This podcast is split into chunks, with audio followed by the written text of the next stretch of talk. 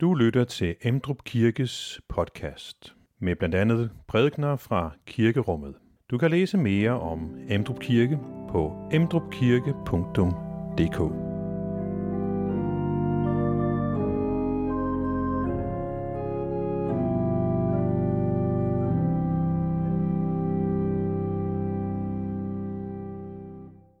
Velkommen til gudstjeneste. I dag så skal vi høre om en mand, som oplever det, som præludiet hed. Prøv lige at kigge. Guds søn har gjort mig fri. Og det var det, som Viola spillede for os. Guds søn har gjort mig fri. Og det er det, som en mand oplever i Capernaum. Han bliver hjulpet af fire af sine venner, som bærer ham ind til Jesus, der er så fyldt op, at de må finde en, om jeg så må sige, alternativ rute ind til Jesus, ned gennem taget. Og så hører han de ord, som Jesus siger til ham. Søn, dine synder tilgives dig. Og så oplever han dette. Guds søn har gjort mig fri. Har du oplevet det? Både du, som sidder her, og også du, som er med online nu eller, eller senere. Guds søn har gjort mig fri. Det er det, som evangelierne handler om, at Guds søn skal gøre os fri. Det er det første, Jesus griber til, da de lægger ham for Jesu fødder. Han griber ikke først til, nå, du er lam, jeg må helbrede dig. Nej. Søn, dine synder tilgives dig. I dag skal vi, skal vi se på den beretning fra Capernaum med den vinkel, hvad den kan lære os om det at bede for andre, altså forbøn. Hvad kan den beretning lære os om forbøn? Og ligesom jeg hørte i Violas præludium, som om der var tre stemmer, der spillede, så er der tre ting, vi skal lære om forbøn ud fra beretningen om Jesu helbredelse af den lamme mand i Capernaum. Det første handler om, at det nytter. Det næste, det handler om, hvad forbøn er. Og det tredje handler om tro og forbøn.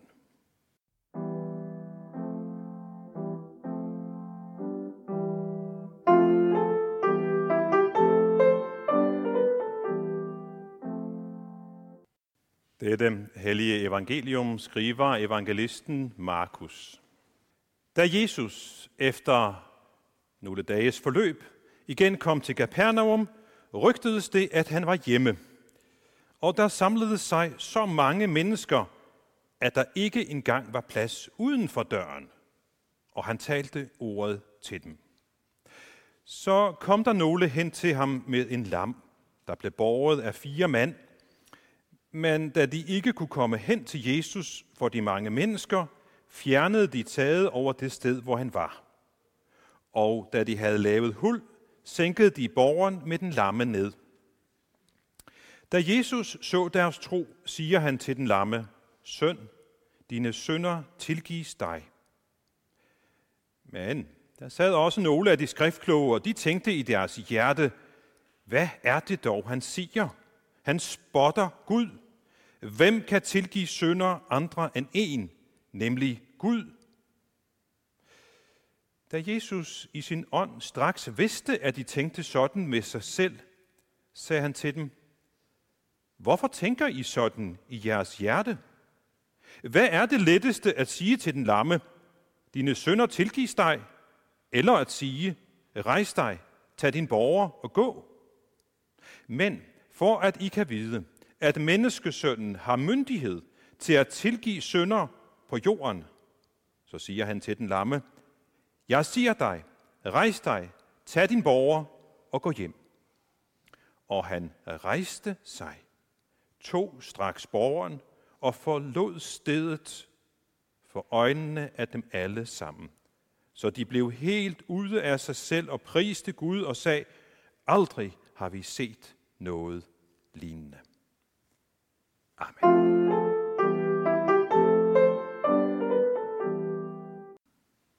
I øh, onsdags var jeg inde i Københavns Bispegård. Jeg var til teologisk formiddag.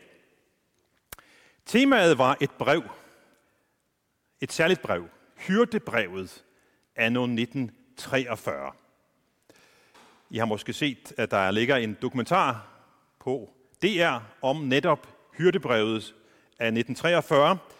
Og øh, den her formiddag i Bispegården var det så instruktøren, som levende og spændende fortalte om den her proces med at finde alle tingene frem om det her hyrdebrev, om Hans Fuglsang-Damgaard, dengang øh, biskop over København.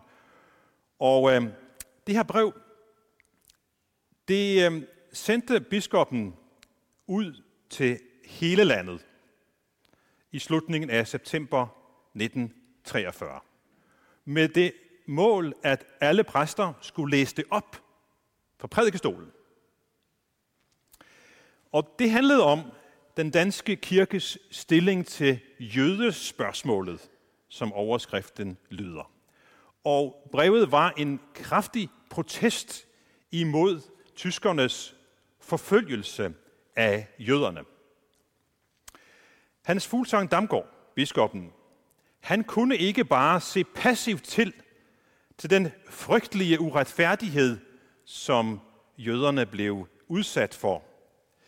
Og derfor tog han initiativ til dette. Og jeg er overbevist om, at netop dette hyrdebrev, at det blev læst op i alle landets kirker, var medvirkende til, at mange tog sig af jøderne dengang. De blev ligesom opfordret fra kirkens prædikestol til at rejse sig og gøre modstand i form af at hjælpe jøderne. Skjule dem, hjælpe dem til Sverige og på anden vis hjælpe dem. Men det, noget af det, jeg tog med mig, det var, at Hans Fuglsang-Damgaard ikke ville se passivt til, men handlede. Også selvom det krævede, og han risikerede sin egen stilling og sit eget liv faktisk ved at gøre det. For ikke blev, bare blev det her brev læst op i kirkerne. Nej, den første adresse, det var myndighederne. Direkte op i ansigtet på tyskerne, den her protest. Han nøjedes ikke med at være passiv. Det gjorde de fire venner i Capernaum heller ikke. De vidste, at deres lamme ven lå derhjemme. Og så havde de hørt, at nu kom Jesus. De kunne ikke bare se passivt til. De handlede og bragte deres ven til Jesus. Og de nøjedes ikke med at sige, åh, der var alt for mange mennesker, vi kan ikke komme til Jesus, vi går hjem igen. Nej, modstanden bremsede dem ikke. De handlede med mod. Så de var hverken passive eller nogen. De var modige også. Op på taget, hul i taget og ned til Jesus. Og jeg ser det for mig, de her fire mænd, som, som øh, kommer bærende med, med den lamme mand, som de gerne vil hjælpe.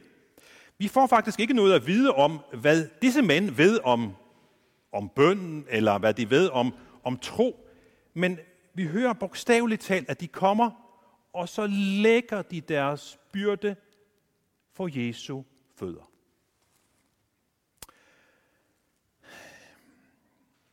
Jeg tror, at der måske er en del mennesker, som kender meget til kristendommen, kender mange kristne begreber. De kan måske, hvis du spørger dem, så kan de måske redegøre for, hvad retfærdiggørelse betyder, eller måske endda helliggørelse, eller remse nogle profeter eller konger op, eller et eller andet. Det kan de. Men de har svært ved at være dem, som helt enkelt, og måske også lidt barnligt, breder alle byrderne ud for Jesus og siger, Jesus, her har du det hele. Jeg lægger det frem for dig. Det vil de fire venner gerne. Og det, som sker i Capernaum den dag, er for mig blevet en virkelig stor opmuntring til, at vi også gerne må bære andre hen til Jesus. På den måde, som vi nu kan gøre det i dag, nemlig ved at bede for dem. Og det er jo det, der, den, den, den vinkel, jeg som nævnt i introduktionen, vil, vil se på den her beretning igennem. Hvad kan denne beretning lære os om forbøn? Og jeg har fundet tre ting, som denne beretning kan lære os om forbøn. Det første er det helt afgørende. Det nytter noget at bære andre hen til Jesus. Fordi Jesus, han både kan og han vil hjælpe. Det ser vi igennem hele det nye testament. Måske skulle det være en udfordring til jer, at når I kommer hjem i dag, prøv så at bladre igennem evangelierne. Prøv, om I kan finde en eneste, der kommer til Jesus, som beder om hjælp, som går forgæves. Jeg mener ikke, der er nogen, der kommer til Jesus med oprigtig bøn om hjælp, som går forgæves. Det, som sker for den, for den lamme mand, det viser os, at Jesu omsorg, den gælder hele vort liv. Alle vores behov, både sjæl og, og legeme. Og derfor er det, at Jesus ikke nøjes med at gøre den syge mand rask. Selvom helbredelsen, den er jo et fantastisk stort under, så er det jo ikke det, der sker først for manden. Lad mærke til det. Det var ikke, der skete, det er ikke det, der skete først for manden. Fordi det, der sker først, det er, at Jesus han ser manden, og så ser han lige ind i den dybeste nød, som manden har. Det er ikke hans ben. Det er hans sjæl, hans, hans hjerte. Han ser ind i den dybeste nød, og så siger han, han, han tager fat i den dybeste nød først, og siger, søn, dine synder tilgives dig. Det er det første, og det er det største, og det er det varige under.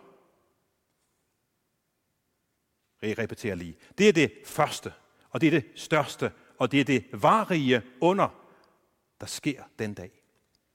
Jesus tilgiver hans synder, og først derefter, så kommer der, om jeg så må sige, et tillægsunder, at han bliver helbredt.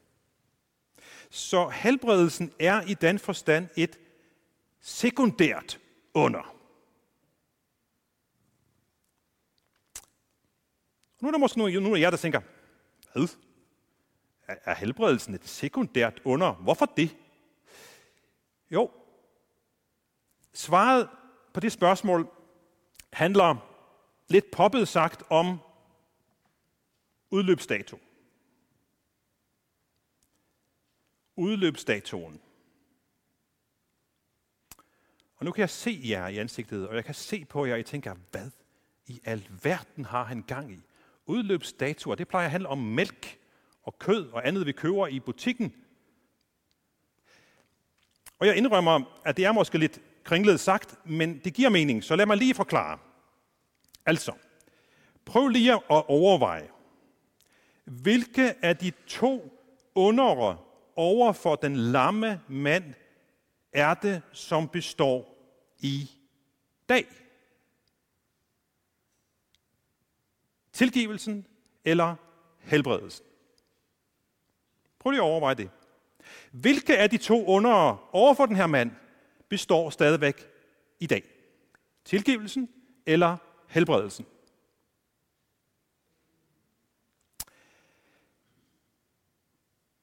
Vi kan hurtigt blive enige om, at den lamme mand er med sit helbredte legeme for længst smuldret i sin grav. Ikke sandt? Den lamme mand er med sit helbredte legeme for længst smuldret i sin grav. Men syndernes forladelse består stadig for ham. Og det faktum, det vil bestå også da Gud en dag kalder ham ud af graven i genopstandelsen. Helbredelsen har en udløbsdato i form af hans legemlige død. Tilgivelsens under har ikke en udløbsdato. Den er evigt holdbar. Så den største gave, den lamme får, er altså den urimelige gave, der hedder tilgivelse. Og den gave består for evigt. Og det er i den forstand, at helbredelsen er det sekundære under. Men han får også den her gave, nemlig sit helbred.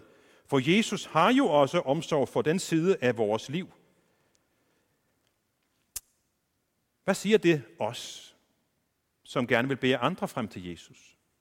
Jo, det siger, at hans omsorg for den, vi bringer frem til ham, kender ingen grænser.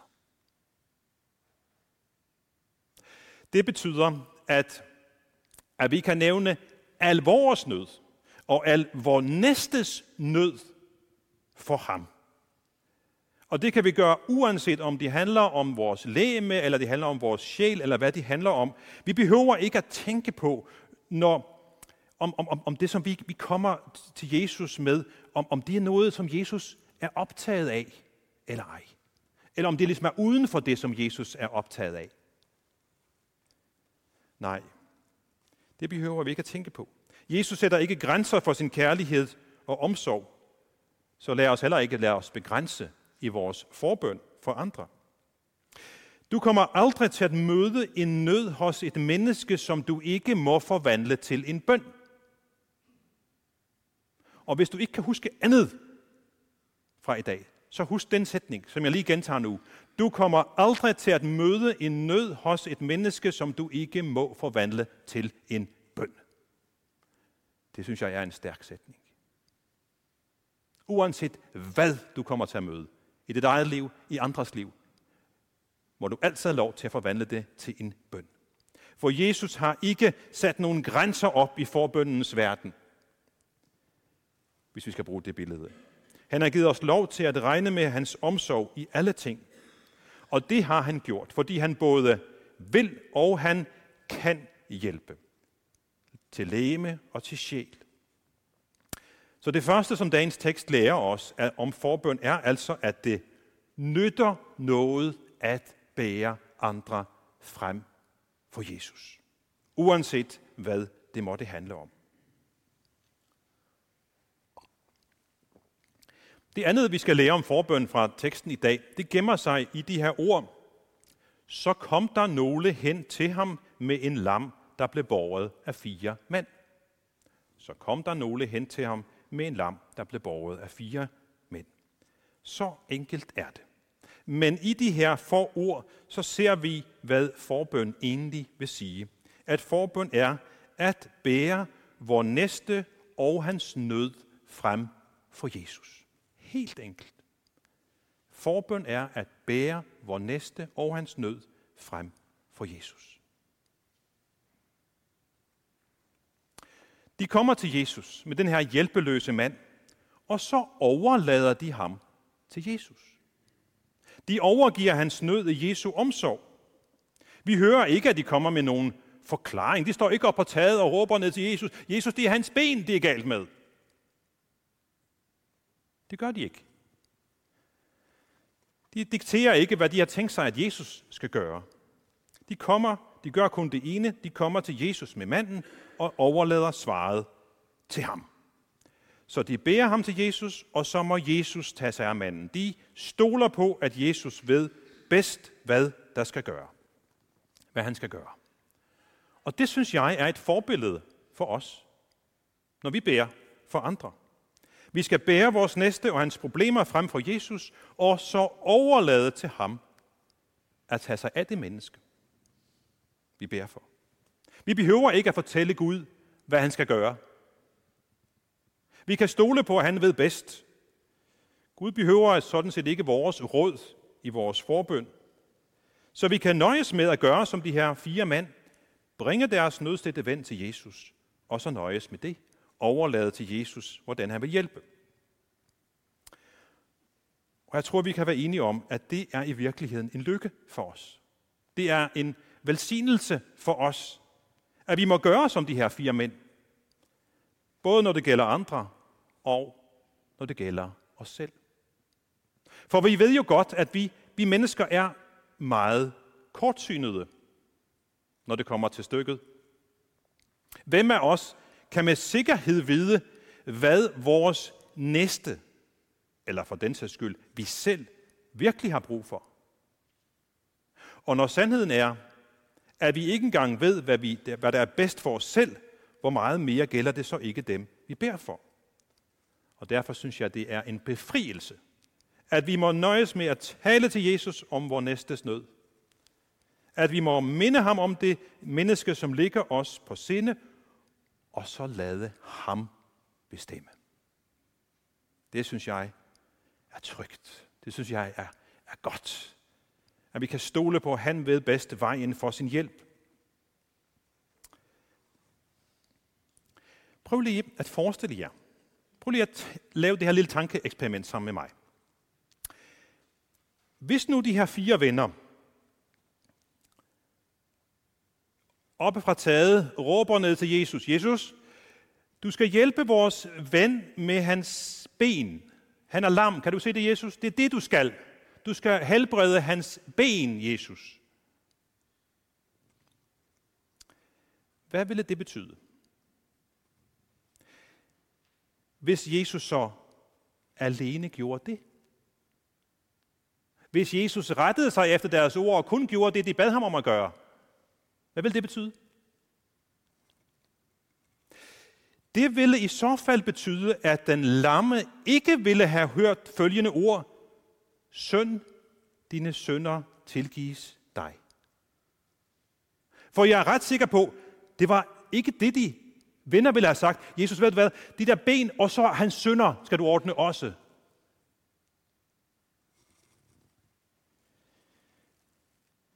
Ingen anden kender den tungeste byrde, som, som den her syge mand bærer på.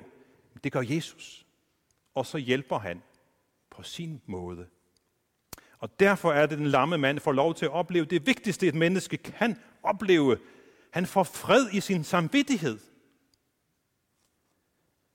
Gud tilgiver ham. Og det, jeg synes, det er en, en, en skøn befrielse, at vi, når vi beder for andre, må lægge dem for Jesus og sige, Jesus, du ved bedst. Du ved, hvad han har, eller hun har brug for. Jeg kan have mine tanker om det. Jeg kan have mine forestillinger om det. Men jeg er så kortsynet, Jesus. Så jeg lægger det i dine hænder. Og Jesus vil aldrig sige, hov, hvad skal jeg stille op med ham? Det har du glemt at fortælle mig. Det vil Jesus ikke gøre. Han ved, hvad han har brug for. Så vi behøver ikke i vores forbøn at diktere, hvad Jesus skal gøre. Vi kan nøjes med at lægge dem frem på Jesu fødder.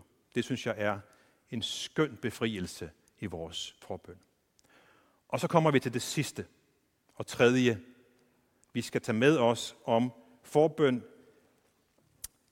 ud fra den her tekst. Og det gemmer sig i lille sætning. Da Jesus så deres tro. Da Jesus så deres tro.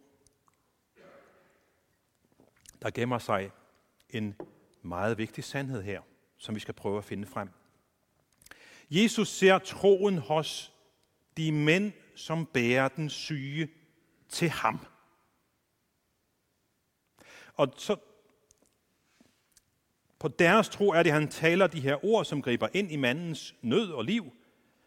Da Jesus så deres tro, der står sådan set ikke noget om, at Jesus ser den syge mands tro. Måske har den syge ikke nogen tro. Måske ligger han bare på sine borgere og tænker ved sig selv, hvad? Altså nu har de slæbt mig hertil. Hvad skal det gøre godt for? Det kan godt være, han tænkte sådan. Det ved vi ikke. Vi får ikke noget at vide om hans tro eller mangel på samme. Men om det så skulle være så galt, at han ingen tro har, så betyder det ikke, at hans venner forgæves har borget ham til Jesus. For Jesus ser deres tro, og det er nok for ham. Hvad siger det om forbøn.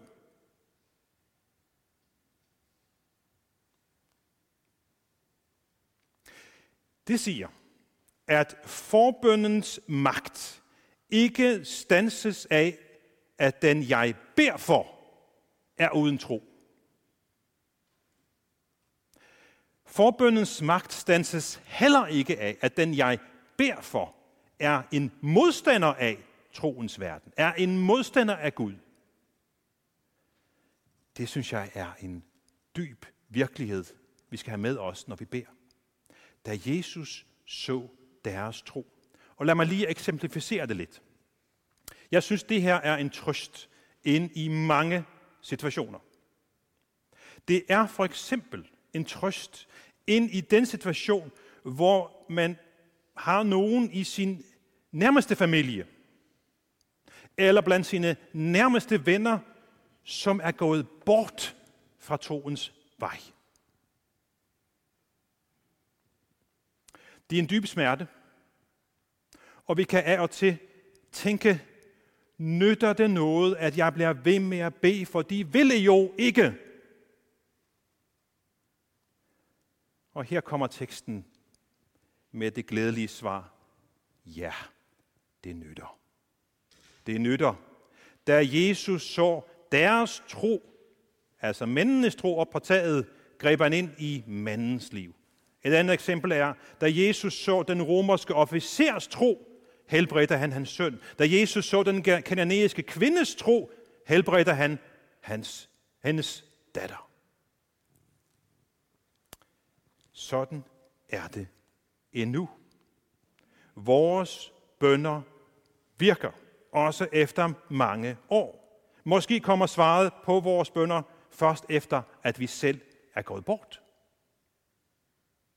Det nytter at bede også for dem, som ikke tror, eller ikke længere tror. Det er for mig blevet en virkelig stor opmuntring. At vi også kan bære dem, som er uden tro, frem for Jesus. Vi kan ikke tro for hinanden, men vores tro kan gavne et andet menneske. Vi kan ikke tro for hinanden, men vores tro kan gavne et andet menneske. Og nu samler vi op til sidst. Med den overskrift, som er min hovedoverskrift, det nytter noget at bringe andre til Jesus. Biskop Hans Fuglsang-Damgaard ville ikke se passivt til, men troede, at det nyttede noget at gøre en aktiv indsats for at hjælpe jøderne her i landet under anden verdenskrig. De fire mænd i dagens tekst nøjes ikke med at se passivt til, men bringer i tro deres lamme ven hen til Jesus. Det er det, som vi kan gøre. Nemlig bringe mennesker på forskellige måder hen til Jesus. Det er vigtigt.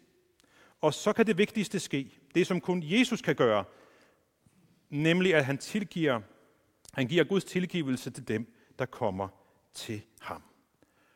Og det, nu vender jeg tilbage til min start. Guds søn har gjort mig fri, spillede violer for os som præludium. Guds søn har gjort mig fri. Søn, dine synder tilgives dig. Der oplevede han, Guds søn har gjort mig fri. Og den tekst, vi hørte Elisabeth læse fra Efeserbrevet, der beskriver Paulus det her nye liv i tilgivelsens friske luft. Med det her, han sammenligner det med noget rent tøj, vi må iføre os i erstatning for det gamle støvede tøj. Lad os leve i tilgivelsens friske luft. Og nu synes jeg, vi skal rejse os og i fællesskab med apostlene tilønske hverandre, vor Herres Jesu Kristi nåde, Guds kærlighed og Helligåndens fællesskab være med os alle. Amen. Find flere podcast og læs mere på emdrup kirke punktum d k.